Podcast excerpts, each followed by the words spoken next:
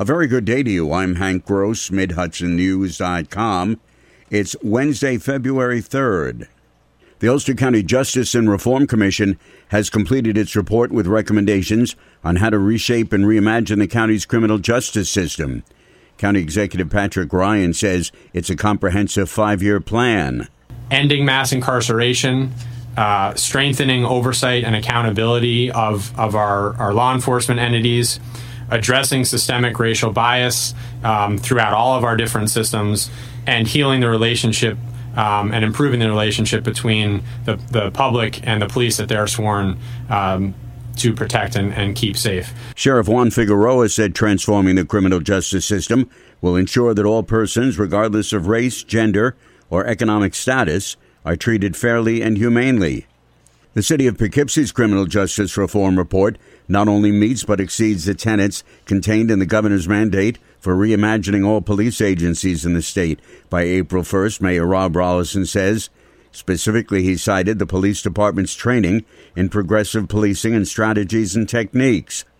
Over the years, the city department has undertaken an array of training, including in procedural justice, which focuses on the way people interact with the public. The agency has also undertaken implicit bias training, which addresses stereotypes people tend to have about groups of people.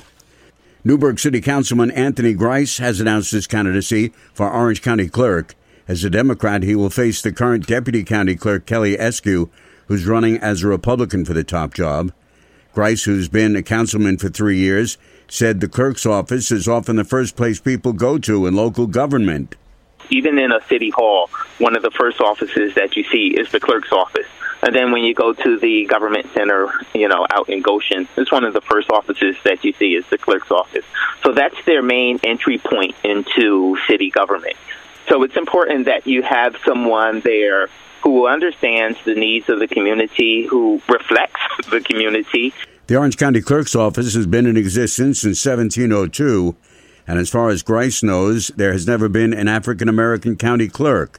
A 56-year-old Goshen man was killed Monday evening when the snowmobile he was on crashed into the Goshen Reservoir. Another man with him was taken to Garnett Medical Center in the town of Wallkill for treatment. Goshen Village Police Chief James Watt identified the victim as 56-year-old Arnie Jensen of Orange Avenue. He was rescued from the reservoir by the Goshen Fire Department Cold Water Rescue Team and was transported to Garnett, where he was pronounced dead. The other man, 55-year-old Richard Stetson of Reservoir Road in Goshen, was transported to the hospital, where he was listed in stable condition, according to the chief. State police say the two were riding the snowmobile on the ice-covered reservoir.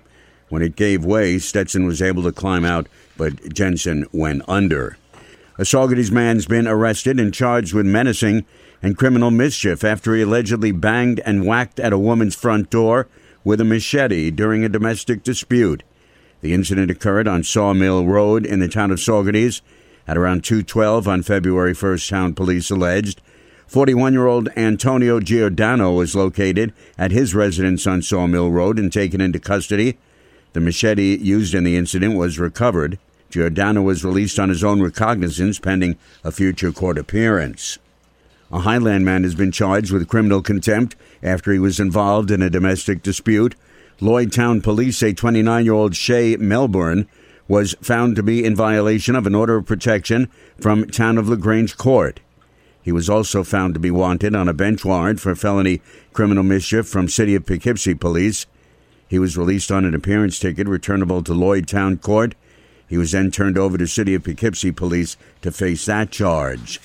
The Arlington Fire District has been awarded a federal grant of just under $52,000 under the Assistance to Firefighters Supplemental Grant Program. The program was created by FEMA as part of the Federal CARES Act in response to the COVID-19 pandemic. I'm Hank Gross, MidHudsonNews.com.